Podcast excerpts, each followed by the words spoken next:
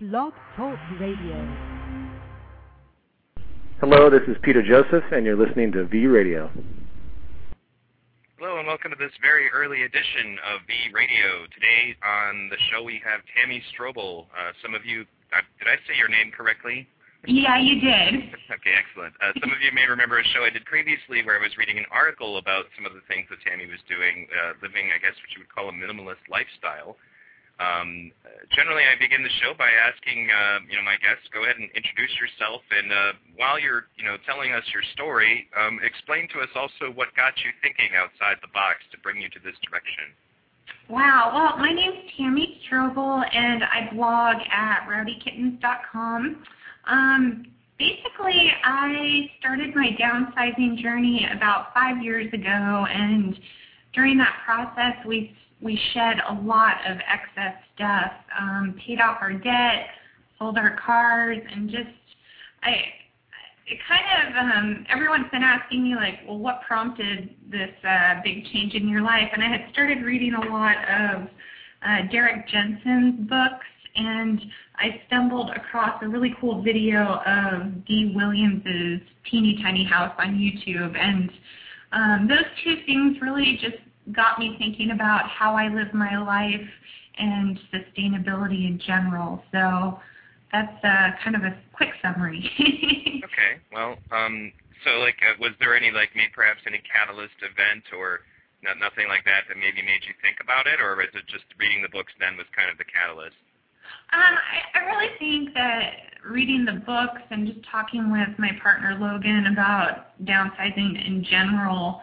Um, It, it wasn't like one specific thing. It was kind of a process over time. And also, I was really dissatisfied with the way my career was going. I had started out in the investment management field, and it really was not a good fit for me. Um, I didn't really like the way the company was going, and it, it just didn't jive with my ethics. So I transitioned into social service work, and now I'm running my own small business. So just kind of a combination of things, and, you know, I had always considered myself very liberal, but didn't really feel like I was living a very sustainable life, if that makes sense.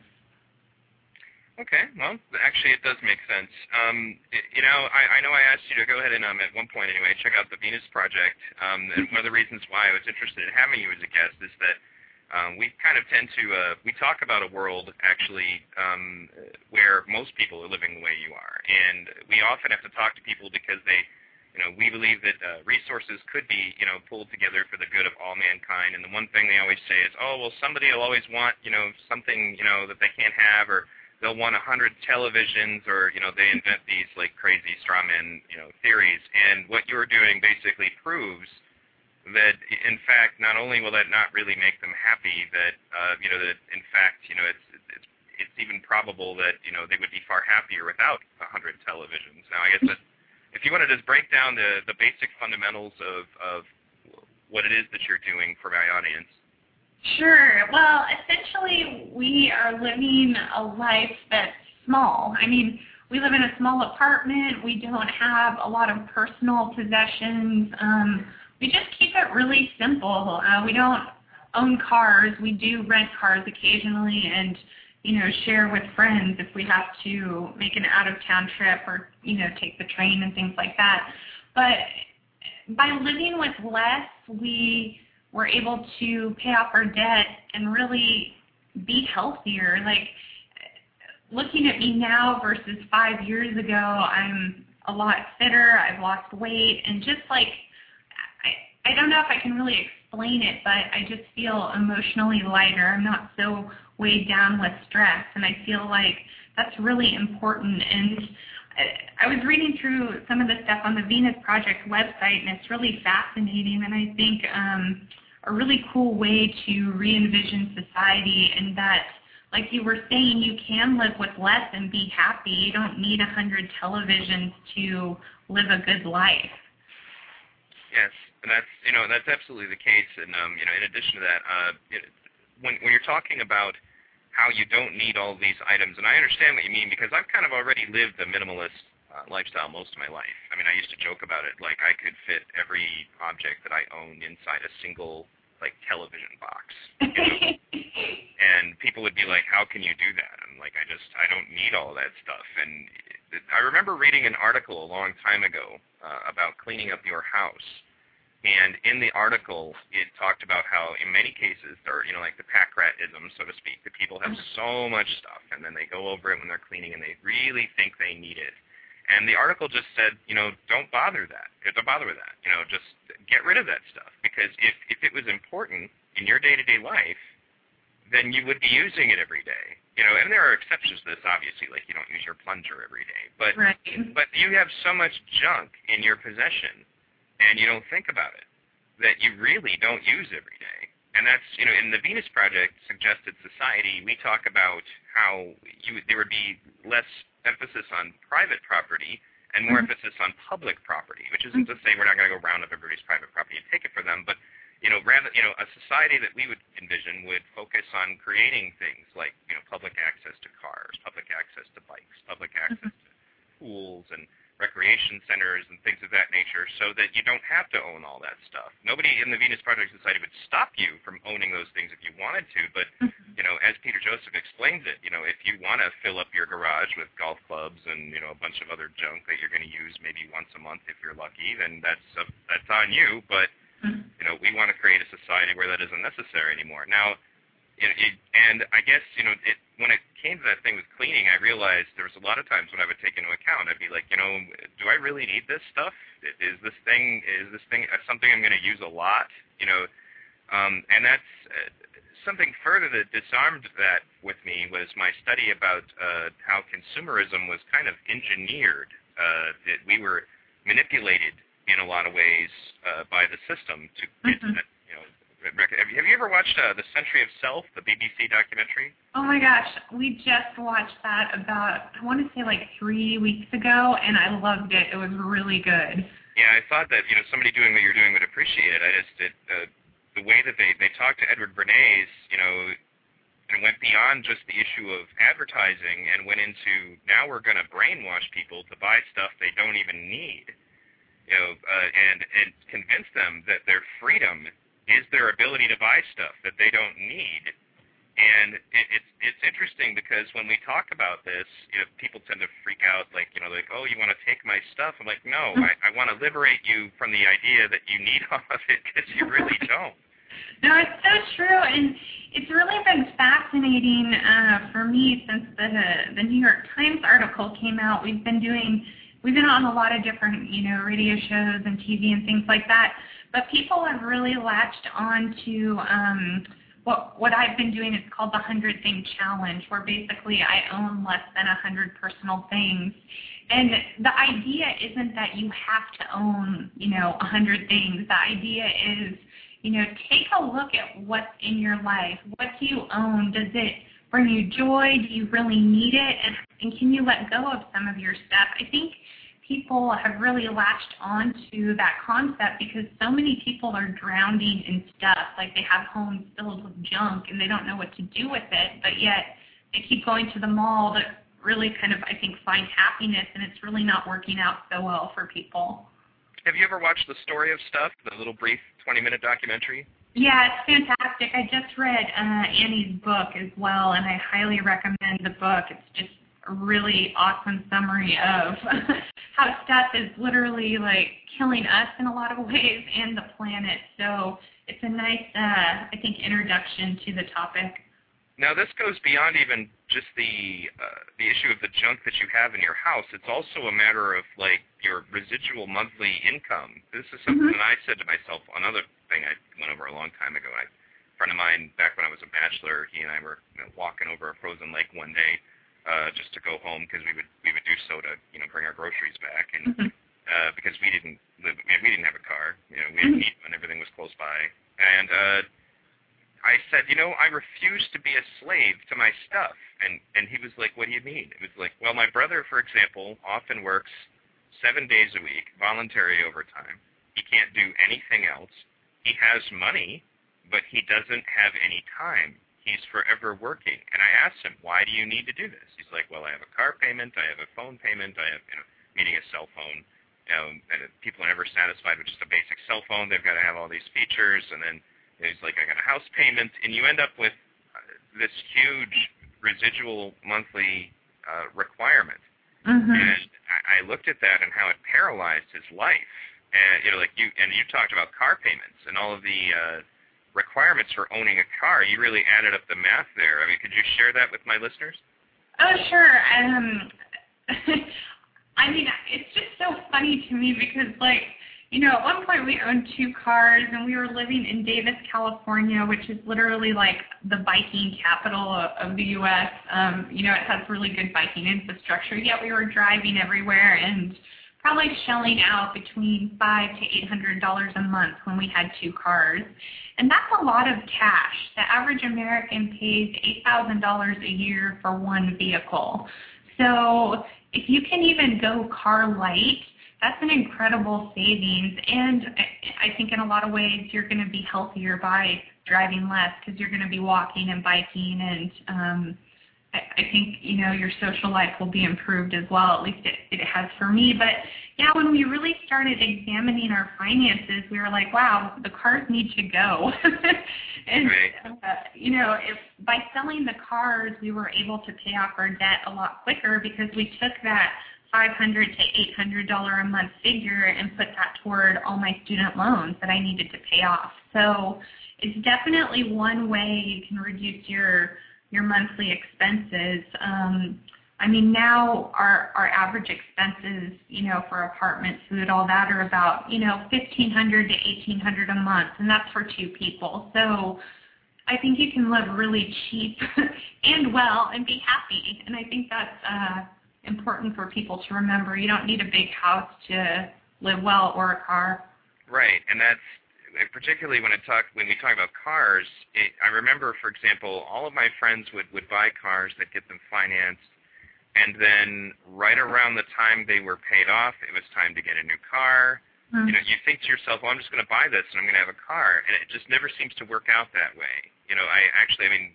my friend just paid off his, and like three months ago, and then unfortunately he was out in a storm, hydroplaned it into a wall, has oh, no car, has nothing to show for for any of that, and he hates it. And I, I'm very hesitant now. He's like, I'm not doing that again. I'm just gonna go ahead and buy something outright. And you know, yes, it'll probably not be as good, but yeah, that's the thing. Is like you either either have to pay for it all, you know, every month, or you have to pay for it all up front, or you pay for it over time, because anything that you buy that isn't going to come off the lot is going to break down constantly anyway. So I don't think people recognize the residual costs that come into all of that. And it, it I know that, you know, for me personally, I don't even have a driver's license, and the reason why is because I managed to live near my work all the time. And one of the things that actually came you know, brought that to my attention is I see so many of my friends whose lives would not just be inconvenienced, their lives would turn upside down if their car broke down. And they couldn't afford to pay it for some reason. Like, you know, you, your car breaks down, and then you lose your job, and then you lose your money, so therefore you can't afford to fix your car. And then you, you know, after a while, then you can't afford to pay your rent or house payment. Then you lose your house. You lose everything. We've we've designed our society in such a way that an automobile is not a luxury. It's this thing that is absolutely required. You and with the economy going in the direction that it's going, it's harder to find a job. So, you know, it's, it's, it, it really is designed in such a way that you really, it's very difficult for you to not own a car. And that's, I, my hat's off to you definitely for doing that. I, I know you also, you wrote, you wrote an e-book uh, that I believe I also have linked in my show link. Uh, for those of you who would like to check it out, did, would you tell me about the, the e-book and the, the different techniques that you describe on how to get a car out of your life as far as things like job and uh, shopping? Sure. Uh, Simply Car Free really tells kind of our, you know, story about getting to the point where we're car free, and it also offers a lot of tips and tools for people who want to do things like grocery shopping by bike, or like some strategies to sell your car, and like it goes over like the savings you can reap from going car free and things like that. Um, so. You know, it was a good book for me to write because I, I learned a lot about, you know, new ideas just for myself and kind of getting around town. And just kind of, it's been interesting because I get a lot of folks who say, well, you know, I can't go car-free because, you know, I live in a rural area, or um, because I'm disabled. And, of course, like, you know, not everyone can go car-free per se, but you might be able to go car light, or you can structure your life um, where you don't need a car. So like you were saying, you moved closer to work, for example, and that's a great strategy to, you know, be car free. Um, and if you live in a city and are healthy, you really don't need a car. I think it is possible to get around. Um, and if your city, you know, doesn't have bike lanes, well, you know, it's real. I, I just really strongly believe that you have to bug your public officials and really demand that these services are put in place, because without community involvement, the infrastructure will not change. So, kind of talked about a lot of those issues, and um, hopefully, you know, people have found it valuable so far. Well, no, for sure. That's actually another aspect of the Venus Project, is that we design. We designed cities of the future in such a way that owning an automobile would be far less important, because you design everything with the public transport designed into it rather than patched around it. Uh, you design uh, the way, you know, the different, basically the way the, the city itself is designed. For example, most things would be walkable. Uh, you know, these are examples of the, the the basic design of the infrastructure, as you were saying, that, that needs to, to be there, and we don't really do that. We kind of just build our cities in such a way where we just patch them together. Okay, well now let's let's put up another housing division over here. Let's put up an industrial zone over there, and you don't really think about, well, how are these people going to get to their to their shopping? How are they going to get to their job? And we tend to think that, you know, you should just design it ahead of time with that in mind. And you know, it's That's one of the one of the reasons why I, you know, I brought you on the show, is because the notion that, you know, you can in fact live a life without an automobile, you know, it, I think is very foreign to people, and I I don't think they also realize, as we just talked about, how much their car, you know, you think you own your car, but you but your car really owns you. You, you don't really think about it that way, but in a lot of ways, you, you put so much money and effort into it, you're, and maintaining it is a serious reason why you must always have a job all the time. And mm-hmm. it's, I don't think people recognize that the stuff that they've been conditioned to believe is their freedom is actually how the system keeps you forever working nine to five in a job that you don't necessarily like. Uh, taking vacations if you can, uh, mm-hmm. to that nature. And I guess you said that, you know, for longer trips, maybe you just you just rent a car. Mm-hmm. Is that how you do that? Yeah, I mean, it's, uh, you know, obviously if I could, I would love to bike to to Northern California to see my parents, but that would be a really long, long bike ride. I wouldn't be opposed to that, but for a weekend trip, it makes it hard. So, you know, we either rent a car or we take a, tr a train trip, and that's really fun. Um, but we really... I mean, on average, I'd say we rent a car maybe once every two months. It's not very often. And, you know, again, I really think that if you're living in a city and you're healthy, you can get around by bike. Um, I mean, obviously, like, I just, I think that we can structure our cities where we can, you know, facilitate that a lot, a lot better. But, you know, again, it really in, requires community involvement, and I don't think there's enough of that in the States. Yeah, I mean, we've been lucky that they have, they have been starting to install more bike paths here in Michigan, just, you know, to make it easier for us. Because, yes, they say go ahead and drive on the street, but I've, I've never felt very comfortable with that. They're yeah. shooting by you, and, of course, they want you to drive in such a way that you can't see them. They're directly behind you. Mm-hmm. So if somebody decides they want to, you know, take you off the road, you're not going to know about it until you're, you know, lying over in the ditch. But you know, I mean, that's not to say that that happens all the time, but it is something that goes on in my head. But yeah, I basically have, and my bicycle is my, my primary as well, and I have two children, and I have one of those little, you know, carts that you pull behind your bicycle, and nice. um, helps me get around. And I can also haul stuff in that, you know, like if I just need to go to the store and buy a little bit of groceries or whatever, mm-hmm. else, I'll throw them in that little cart. Um, and uh, I think that, in one of the, you know, like you said, that it helps you be, you know, it helps you be healthier because you're obviously you're on a bicycle, and I, I recognize that too. It actually, it kind of spoiled my workout because I have a an exercise bike that I use for my cardio, and uh, because I started biking everywhere recently, it, it's now so easy. I'm gonna have to get a new bike because I can't turn up the resistance high enough. Oh no.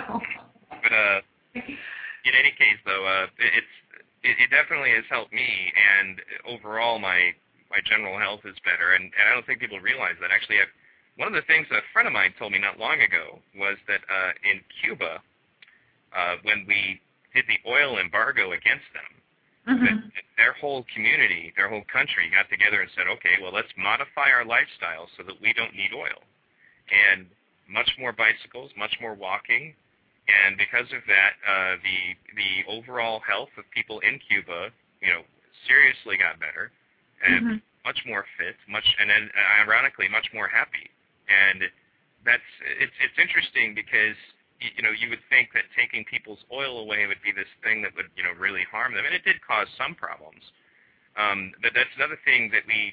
You know, when it comes to the service industry, you know, in regards to automobiles and how everything just is designed to break down in the first place, this is something that we talk about in Zeitgeist Addendum, you know, just the planned obsolescence. Mm-hmm. Uh, one of the things that came up when we had a, I had an expert on electric cars on my show a while ago, and he talked about the fact that he's owned the same electric car for seven years. He's never had to do anything to it except for change the tires. And, you know, because they don't have, the electric motor is just a lot more efficient, and it doesn't have a bunch of moving parts that are, you know, designed really to, you know, to be broken apart. Um, mm. And because, and that, in addition to other things, is one of the major reasons that the auto industry was like, we can't have this, and they, you know, they killed the electric car for a while because the entire service industry would crash if we all started using those electric cars that go for years and years and years without having anything needed to be done to them. Now, they have certain limitations. You know, but a lot of that, those limitations are reinforced by pat, battery patents owned by oil companies. Texaco bought the battery patent, for example, that would have allowed the E V one car to go for five hundred miles. Mm-hmm. And that's that's an example of uh, why you know people. I don't think people realize the the fact that one of the reasons that we have this situation with these automobiles doing what they're doing to our lives is because of the fact that it's more profitable for the people on top to be doing it that way. And we can get out of it, obviously, with our own bodies, which I think is great. People do need to get up. Mm-hmm. They need to get off their derrieres and get out there and start doing things. And it, it does make your life a heck of a lot better. I mean, I realized that because I pretty much, uh, I'm a stay-at-home father. I rent rooms mm-hmm. to foreigners to make my own money. Uh, mm-hmm. So I don't really have to get out and work. Uh, and I do have just about enough to keep everything going. And I actually found that that was good. But I also found that, you know, my, my stress level would go up slowly and, you know, just from not getting out enough because obviously I have to stay at home with the kids all the time. And mm-hmm. I started working out, and that improved it a hundredfold. You know, I started running on the bike. I started doing all uh-huh. kinds of stuff. And then you just become overall generally happier, uh, you know, for health reasons alone that you may not even recognize right away. Yeah, so, so true. Um, exercise is so important. It's amazing, like, at least for me, like my mood differences if I work out versus if I don't. So it's, it's important. And if you can get exercise along with your daily commute, then you kind of, it's a time-saving thing as well. Right. And, and then that's also the motivator, because one of the things that always kills you when you're sitting on an exercise bike doing cardio is, man, oh, God, I don't want to do this. I'm sweating, well, you know, just... I'm going to go do some else, but, you know, it's like, hey, I, I need to get to work. I'm going to jump on this bike. You know, you don't even think about it at that point. Yeah, for sure. So now the the process involved with determining, the, I mean, at least, you know, to tell your own personal story, uh, the idea of getting your personal belongings down to one hundred items. Mm-hmm. How long did that take you? And, I mean, with... when you got this started, you know, can you think of any of the things that might have been harder than, than some of the other things? And Uh, just uh, basically just kind of elaborate, you know, narrate on what this process was like for you when you got it started and where you are now. Yeah, well, you know, like I was saying, we, I guess we probably started downsizing about five years ago, and it wasn't until like maybe two or three years ago that we really like went full steam ahead and started shedding stuff more quickly. But, you know, at one time we were in a two-bedroom apartment, and it was packed with stuff. So, like, it took a long time to get rid of it because we didn't want to just throw it out. Our landfills are already clogged, so we wanted to make sure that our stuff found good homes. So a lot of it went to charity, um, to friends who needed things. Like we gave couches to a needy family, and we gave our T V away as well. So like we didn't really sell a lot of our stuff. I know some of my friends have done the eBay thing, but for me, I just was like, eh, too much work, too much time. I'll just give it away. But get I get out of here right now. Yeah.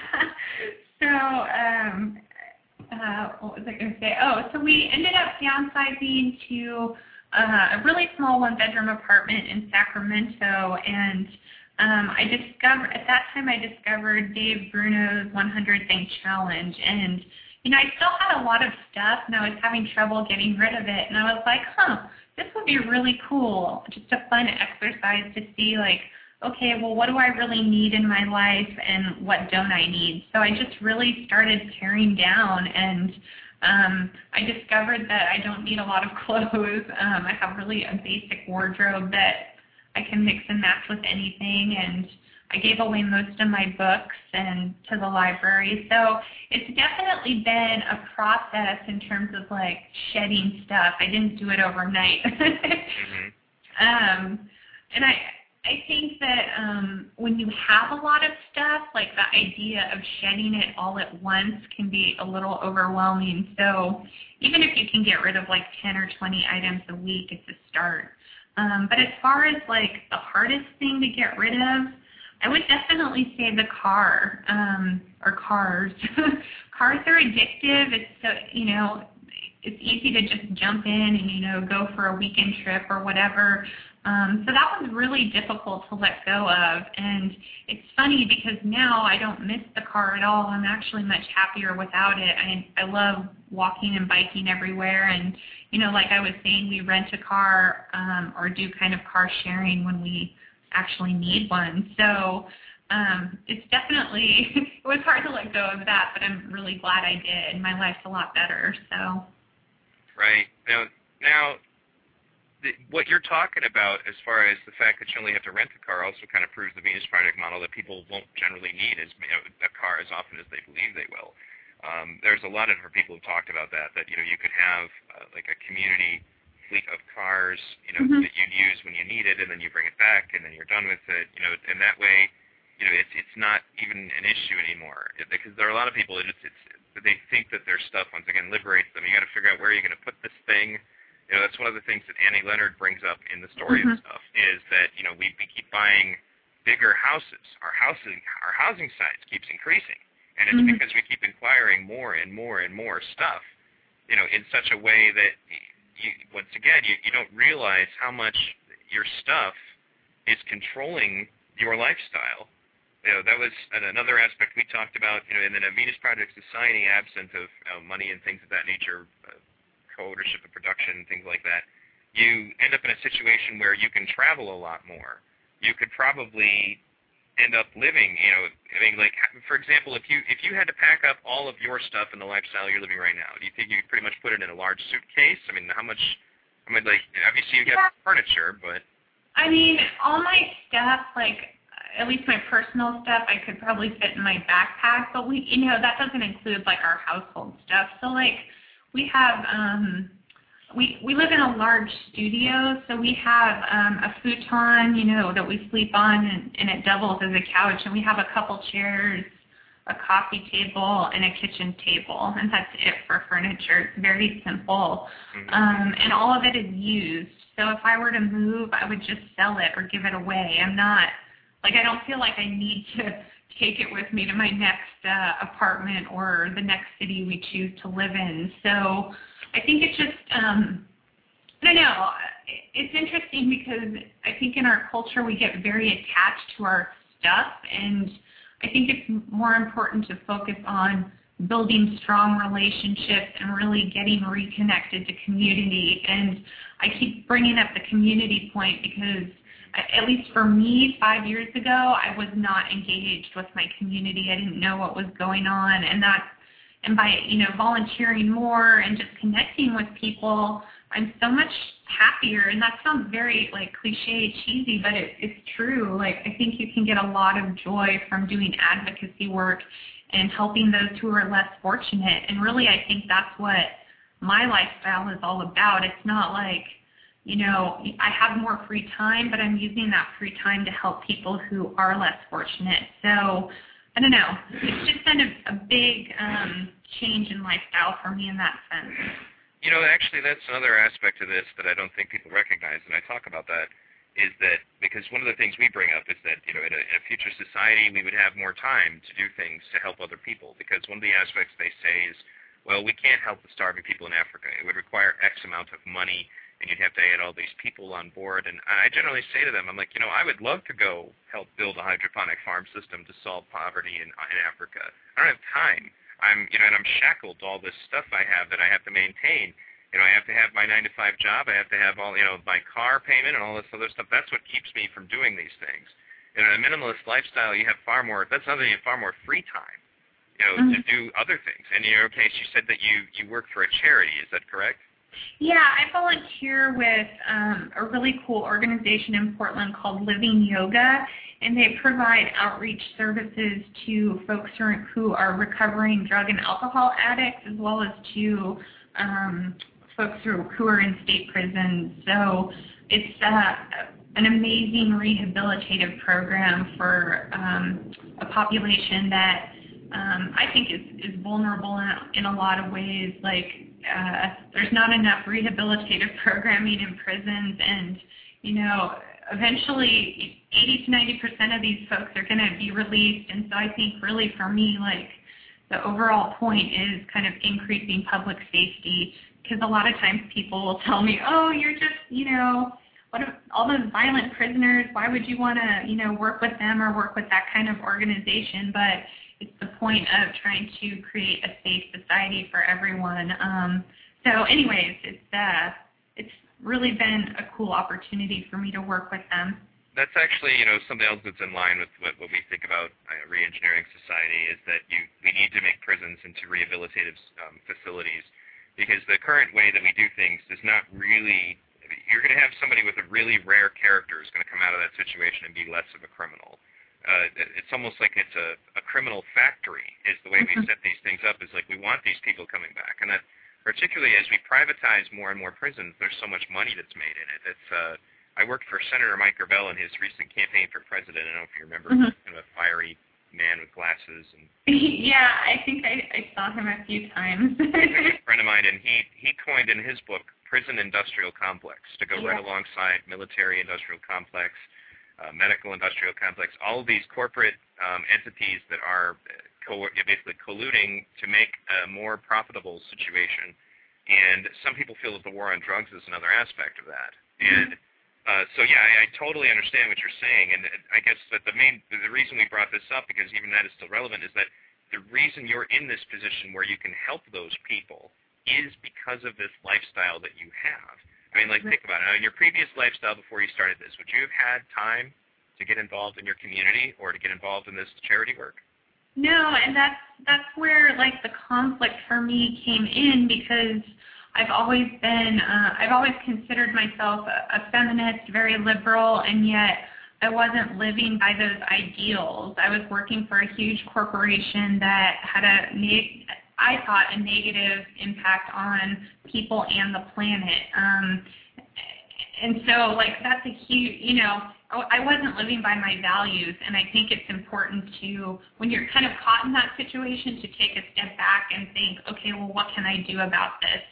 And so for me, that, that meant a huge um, career transition and really making time and space in my life to um, do good work, and that meant helping victims of crime and then volunteering on the side. So it was, you know, I was, you know, your typical person caught in that work-spend cycle, and, you know, I would not have had time to get involved with charities prior. So, um yeah. it's, it's interesting, really, that it almost, it, sometimes it feels as though, and this is something else the Century of Self kind of revealed, was that, you know, virtually every aspect that we talk about that's wrong with our society was engineered that way, in such a way that it makes it difficult for us to affect change. And one serious aspect of that is that, you know, there are people who would like to help more, and they can't. And the system is almost designed in such a way that it paralyzes you. You're, you're unable to, to do that because of all these material things that you've been conditioned to believe that you must have in order to be a success. That's another aspect about this. I talked about this on the other show I did, was that, you know, what is a successful person? We've determined that a successful person is somebody who has the two point five kids and the two-car garage home and the two cars that are probably brand new, and then they sell them and they get new ones, and they're forever financing them, and they're forever refinancing their homes. You know, they have uh, jet skis, and, and if you think about it, when somebody thinks of something successful, I mean, we had a whole show about it. It was mm-hmm. called Lifet- yeah, Lifestyles of the Rich and Famous. The notion that my success is entirely based upon my material gain, you know, and that was another aspect that we talked about about it, was that these people who have these things, in many cases, are not very happy. Uh, they're they're miserable. Uh, how many times do you hear about, and I'm not saying all of them are, but, you know, like, how many times do you hear about these famous celebrities? They're on drugs, they're they're drinking all the time, they're you know, they're getting involved in all, all kinds of trouble. You know, if this was the way you're supposed to be living, these are the ones that supposedly have everything that we've been told since kindergarten we must have to be happy, and they're not happy. Right, and it's interesting because um, the New York Times piece uh, also featured a fellow, I think his name's Rocco, gosh, what's his last name? Well, anyways, he's working on a documentary called Happy, and he's kind of addressing some of those same issues, and I'm looking forward to seeing that when it comes out. But yeah, it's definitely interesting, and I think um, with with the economy, things are starting to change. People are seeing that, like, material stuff isn't really the road to happiness or for, you know, better communities, and especially, like, the growth in just, like, the simple living minimalist movement has been huge. The number of blogs and resources that are out there, I think, is just incredible. Like, um, and it's a great way to foster community. For me, writing at Rowdy Kittens, like, the best part by far has been meeting new friends and in, in engaging that way. It's very rewarding. Now, in fact, that's, uh, tell us about Rowdy Kittens and what you're doing there.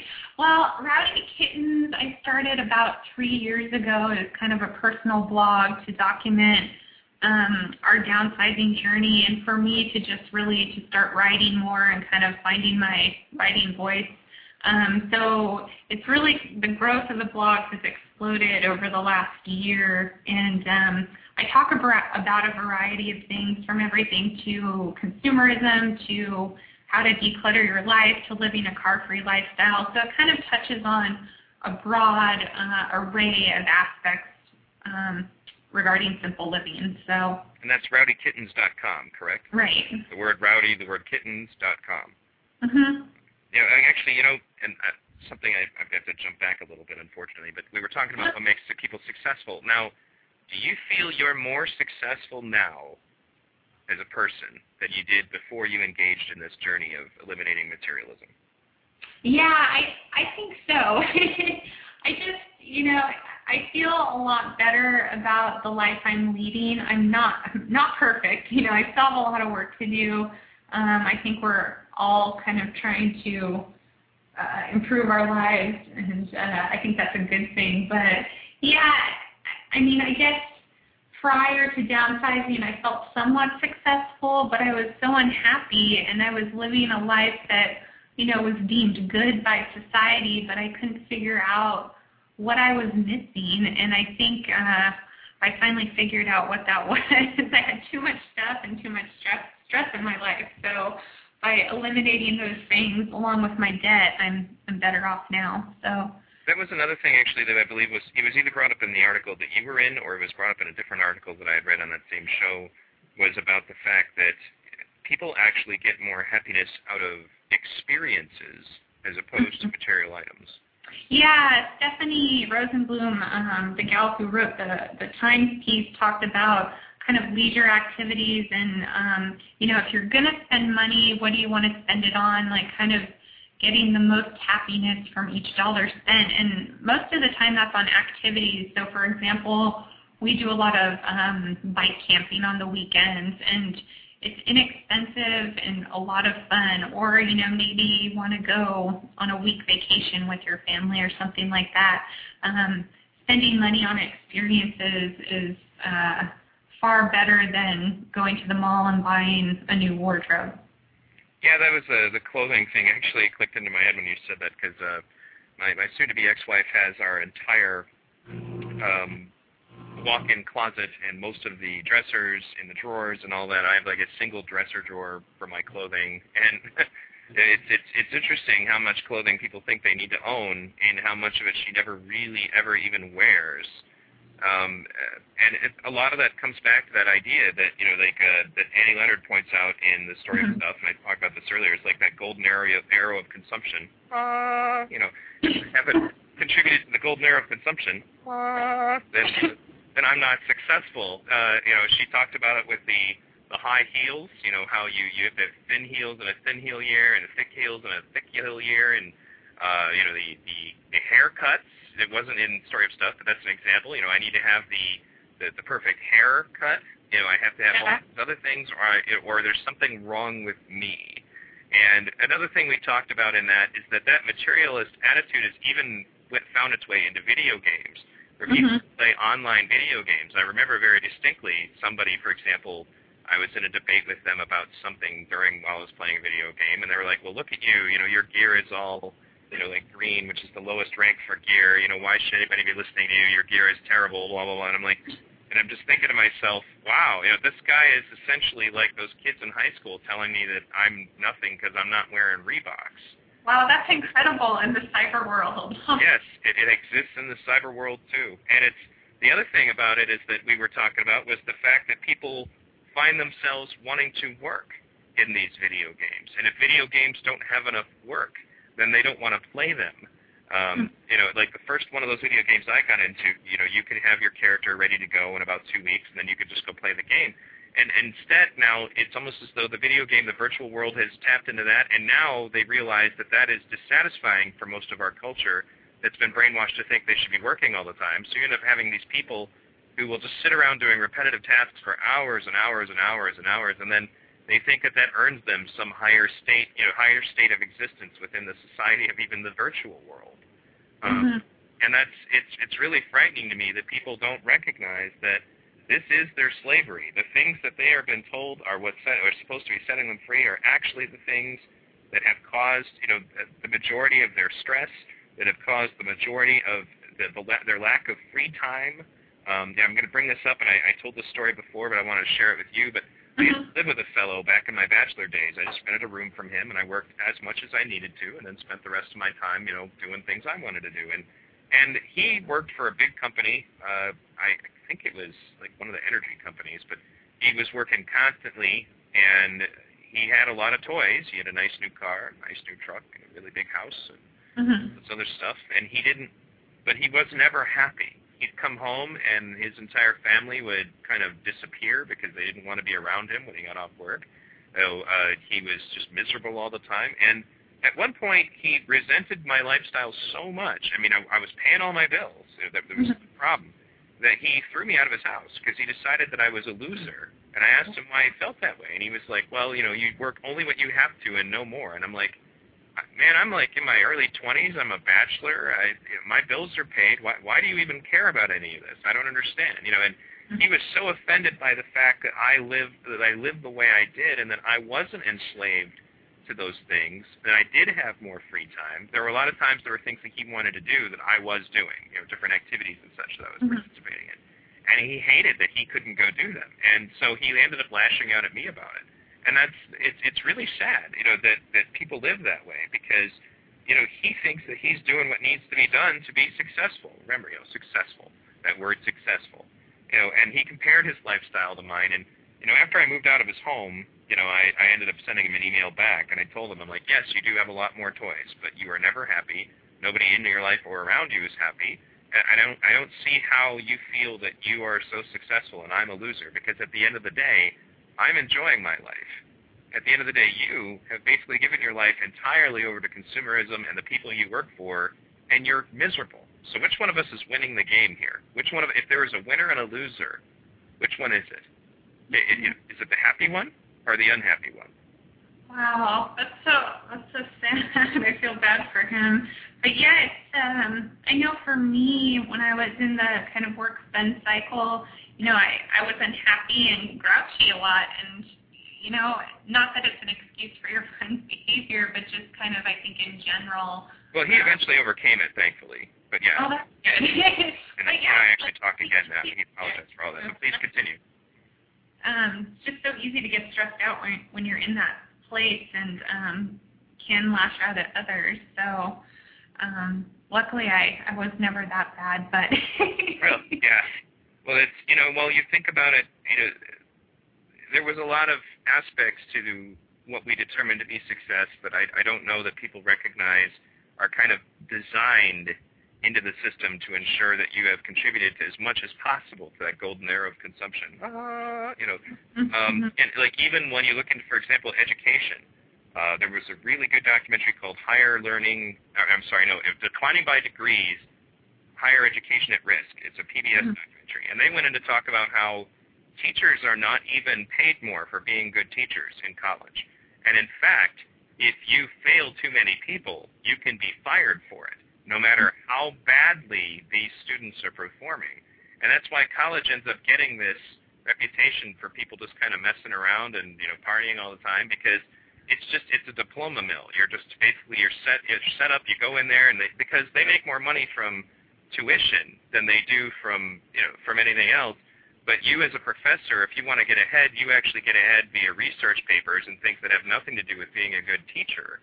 And mm-hmm. so it just basically, you end up getting this education, but it's not even necessarily a very good one. And then you, you get out of it, and then you that's another thing is a lot of people, they, they get out of college and they're told that that means they're going to go get a job, and, and then they find out that education didn't really open up any doors for them. In fact, their jobs may have been outsourced, eliminated, automated, you never know.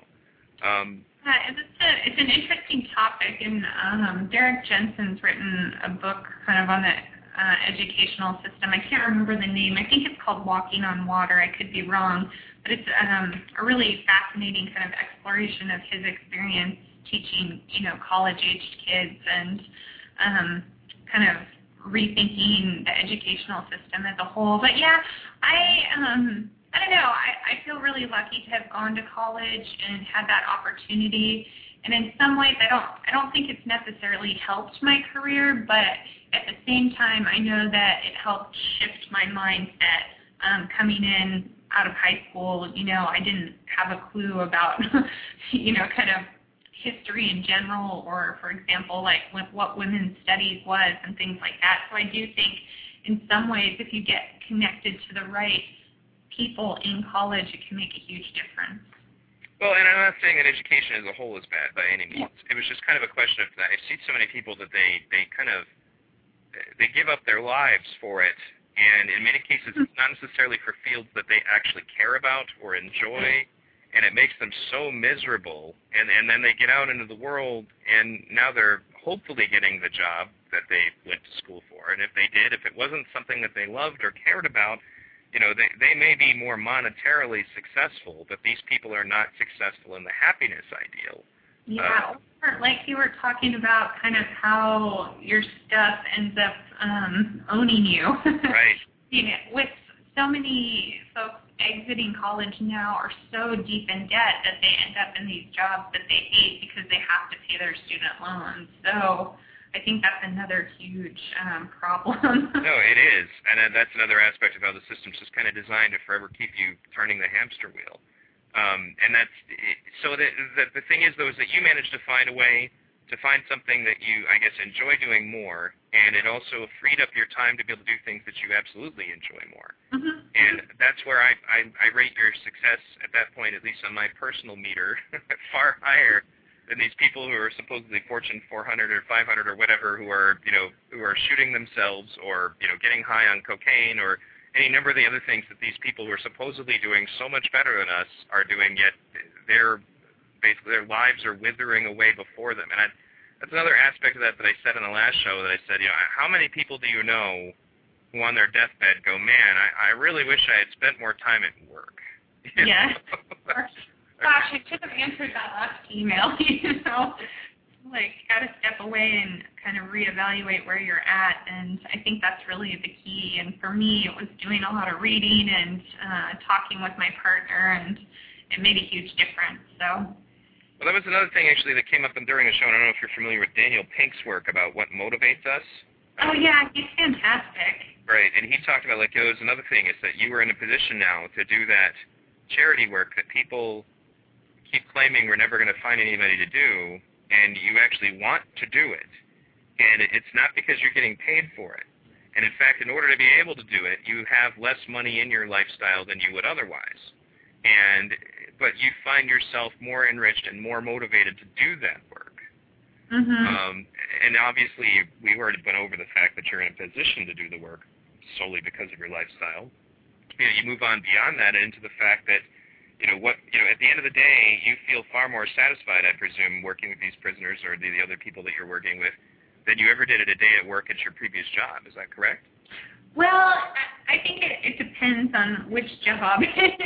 um, but yeah, like right now for Living Yoga, it's um, I haven't worked with prisoners directly yet. I've been doing a lot of office work for them, which I still find fulfilling, and I'm hoping I can uh, do their next teacher training so that I can actually get into the prisons and and work with like inmates and such. But yeah, I mean. At least um, for me, when I was in the investment management industry, I definitely didn't feel fulfilled. But when I transitioned into social service-based work and um, was doing, um, for example, like counseling with domestic violence and rape victims, I found that very fulfilling, and it's definitely a needed service for, for folks. But you know, I had gotten really burned out of that field, and that's part of the reason I transitioned out and am, am doing, you know, writing and web design now. So, um, yeah, it's definitely, getting out of the investment management world was um, very important for me and my own sanity. So, yep, that's, it sounds as though you're definitely a lot happier now. Uh, sure. And, and it's basically now, We, we've been over a lot during the course of this broadcast, and I, I want to thank you very much for being on. And um, you know, I absolutely uh, feel free to plug, you know, any website or uh, anything that is that you're doing, because uh, I, you don't end up on B Radio if unless I like what it is that you're doing and I want to promote it. So um, thank you for for the opportunity. I appreciate it. No, Van, thank you for coming on. Now, I mean, uh, we've still got a few minutes left. I just uh, wanted to say, you know, go ahead and tell the listeners where can they learn about what it is that you've been doing, you know, uh, and how can they partake in this? Because I think it, it definitely, and I'm already kind of living that way, and I, I like it that way, obviously. Where can they learn more about the actual nuts and bolts of getting this this done in their own lives? Well, you can visit my blog, rowdy kittens dot com, and um, that's kind of my hub on the internet, so it's the place to connect with me um, and read my stuff.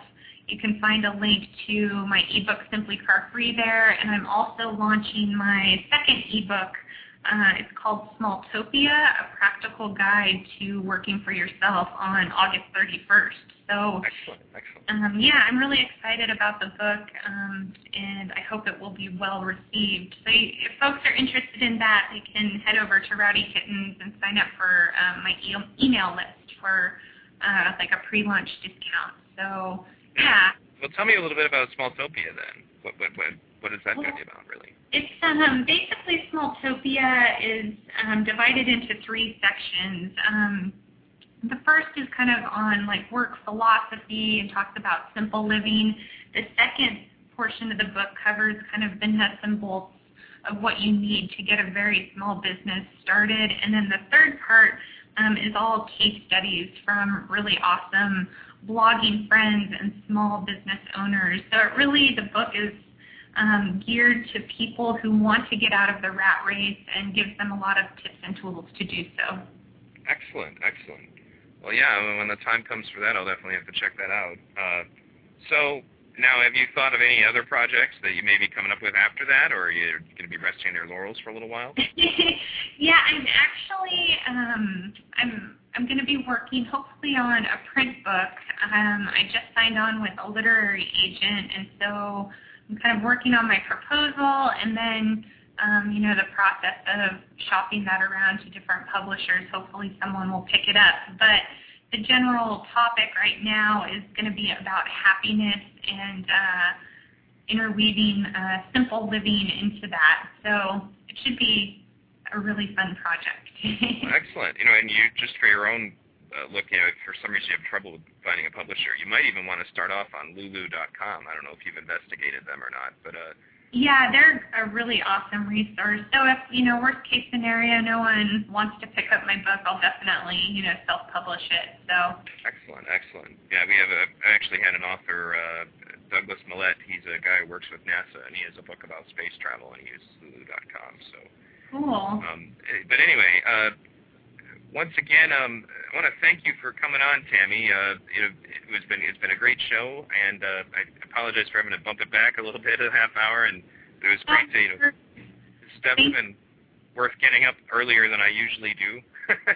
Well, I really thank you again. You know, I really appreciate the opportunity to talk with you. I think you're doing really cool stuff, and I'm definitely going to read more about the Venus Project. From what I had read uh, yesterday and early this morning, it's definitely fascinating, and I think um, adds a lot of value to the world. Excellent. Well, I'm glad you feel that way. And um, if you ever, you know, like I said, you can you can check out Zeitgeist Addendum for free online. Uh, you can just Google Zeitgeist Addendum. Mm-hmm. Uh, and that, that movie talks a lot about the Venus Project. Uh, some aspects of it are, you know, they kind of go off into different directions, but for the most part, it, that's pretty much what it talks about and why we have to, as a, as a society, we need to move forward and go beyond some of the, the paradigms that we're stuck in right now, not just because of a matter of it's probably a good idea and it'll make us happier, but because the, the planet is not really going to be able to put up with us, you know, doing as Annie Leonard, you know, talks about the, the linear consumption cycle on a planet with finite resources is not going to be able to go on forever. Right. And so we, we talk about, you know, redesigning society in such a way that we don't have to do that. And there are no more linear cycles. We try to move towards uh, closed loops, you know, when we have a, a product, we produce the product, and then if, you know, we use the product as long as possible, then we immediately recycle the product. You know, from the beginning, that's how everything is designed, as opposed to, well, now we've made all this junk, let's figure out how we can hopefully minimize its impact on the environment. Mm-hmm. Um, so thanks again, Tammy. We're down to three minutes. Um, uh, thank you, everybody, for tuning in. I do have my donation widget up for the next month. Um, thank you. Know, please visit b radio dot org, b radio dot org. Um, there you can check out the archives of my show, uh, lots more shows about sustainable living. Uh, lots of interviews with filmmakers who've made documentary films about the subjects that we've been discussing. And uh, also uh, you can hear a lot more about Jacques Fresco and the Venus Project there and the various shows that I did on that subject about redesigning the culture, you know, the culture that mankind lives in for the betterment of everyone in, you know, in an egalitarian fashion. Uh, thanks again, Tammy. And uh, you know, did you have any closing words in the last two minutes? Um, no, just thank you so much. It was great being on the show, and I wish you all the best. And, um, yeah, thank you. Appreciate it. Excellent. I'll probably talk to you a little bit off the air after the show's over, if that's okay with you. Yeah, perfect. Okay. Well, everybody, uh, thanks again for tuning in. I'm going to go ahead and leave you with some words from Jacques Fresco and Roxanne Meadows. This is Roxanne Meadows. And this is Jacques Fresco. And you're listening to V Radio.